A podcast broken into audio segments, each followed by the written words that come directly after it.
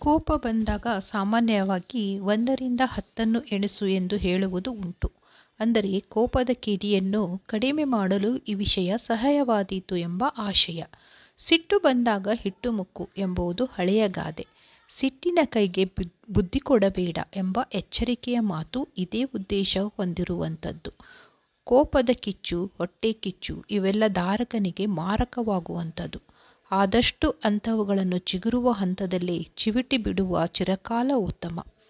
ನಾವು ಇತರರಲ್ಲಿ ಕಾಣುವ ದೋಷಗಳು ನಿಜವಾಗಿ ನಮ್ಮ ದೋಷಗಳದ್ದೇ ಪ್ರತಿಬಿಂಬಗಳು. ಅದರಿಂದ ನಮ್ಮ ದೋ, ಕೋಪವನ್ನು ನಮ್ಮ ಮೇಲೆಯೇ ಪ್ರಯೋಗಿಸಿಕೊಳ್ಳುವುದು ಉತ್ತಮ. ಕೋಪ ಶಮನಕ್ಕೆ ಹತ್ತೆಣಿಸುವುದು ಒಂದು ಲೆಕ್ಕಾಚಾರವಾದರೆ ಕೋಪ ಬಂದಾಗ ಸ್ಥಳಾಂತರ ಮಾಡುವುದು ಅಥವಾ ಒಂದು ಲೋಟ ನೀರು ಕುಡಿಯುವುದು ಉತ್ತಮ ಉತ್ತಮ. ಅಪಾಯ ತಪ್ಪಿಸುವ ಕ್ರಮವಾಗಿ ಬಳಸಲಾಗುವುದು. ಆದರೆ ಇವೆಲ್ಲಕ್ಕಿಂತ ಸೂಕ್ತ ಉತ್ತಮ ಉಪಾಯ ಕ್ಷಮೆಯ ಮಾರ್ಗ.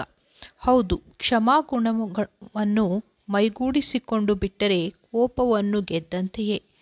ಕ್ಷಮಿಸಿದವ ಗೆದ್ದವ ಎಂಬ ನೆಮ್ಮದಿಯ ನಿಟ್ಟಿರಿಸ್ ನಿಟ್ಟುಸಿರು ಬಿಡಬಹುದು. ಕ್ಷಮಾಗುಣವು ಸಾಕಷ್ಟು ತಾಳ್ಮೆ ಮತ್ತು ಸಹನೆಯನ್ನು ಬೇಡುವಂಥದ್ದು. ಪ್ರತಿದಿನ ಮಲಗುವ ಮುಂಚೆಯೊಮ್ಮೆ ನೆನಪಿಸಿಕೊಳ್ಳೋಣ.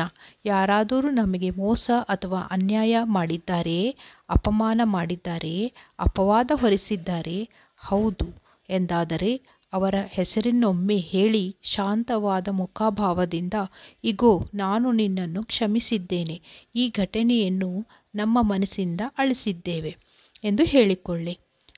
ನಮ್ಮ ವಾಟ್ಸಪ್ಗಳಿಂದ, ಕಂಪ್ಯೂಟರ್ಗಳಿಂದ ಬೇಡವಾದನ್ನು ಡಿಲೀಟ್ ಮಾಡುತ್ತೇವೆಯಲ್ಲ ಹಾಗೆಯೇ ಕೆಟ್ಟ ಸಂಗತಿ, ನೆನಪುಗಳನ್ನು ನಮ್ಮ ಮನಸ್ಸಿನಿಂದ ಅಳಿಸಿ ಹಾಕಬೇಕು. ಆಗ ನೋಡಿ ನಮಗೆಂಥ ಸುಖ ನಿದ್ದೆ ಆವರಿಸಿಕೊಳ್ಳುತ್ತದೆ ಎಂದು. ನಿರಾಳ ಸುಖನಿದ್ದೆಯ ಸವಿ ನಮ್ಮ ಪಾಲಿನದಾಗುವುದು ಶತಸಿದ್ಧ. ಗೆಳೆಯನೊಬ್ಬನಿಂದ ಕೆಟ್ಟದಾಗಿ ನಡೆಸಿಕೊಂಡಿದ್ದವನೊಬ್ಬ ಗಾಂಧೀಜಿ ಬಳಿ ಬಂದು ಆತಂಕ ತೋಡಿಕೊಂಡ.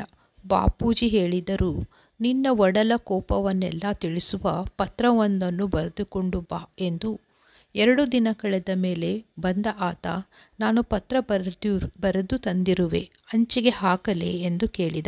ಗಾಂಧೀಜಿಯವರು ಹೇಳಿದರು, ಅಗತ್ಯವಿಲ್ಲ, ನೀನೀಗ ನಿರಾಳವಾಗಿರುವಂತೆ ಕಾಣುತ್ತಿದ್ದೀಯ? ಈ ಕಾಗದದ ಅಂಚೆ ಅಂಚೆ ಡಬ್ಬಿಗಲ್ಲ, ಕಾಗದದ ಕಸದ ಬುಟ್ಟಿಗೆ ಹಾಕ್, ಹಾಕಬೇಕು ಎಂದರು. ಕೋಪ ತಾನ ತಾನಾಗಿ ಶಮನವಾಗಿ ಬಿಟ್ಟಿತು. ಇದಕ್ಕೆ ನೀವೇನಂತೀರಾ? ನಿಮ್ಮ ಅನಿಸಿಕೆಗಳನ್ನು ನನ್ನ ಬಳಿ ಹಂಚಿಕೊಳ್ಳಿ. ಸದಾ ಕೇಳುತ್ತಾ ಇರಿ. ಇನ್ಸ್ಪಿರೇಷನ್ ಪಾಡ್ಕಾಸ್ಟಿಂದ ನಾನು ಭಾರತಿ ರಾಠೋಡ್. ಧನ್ಯವಾದಗಳು.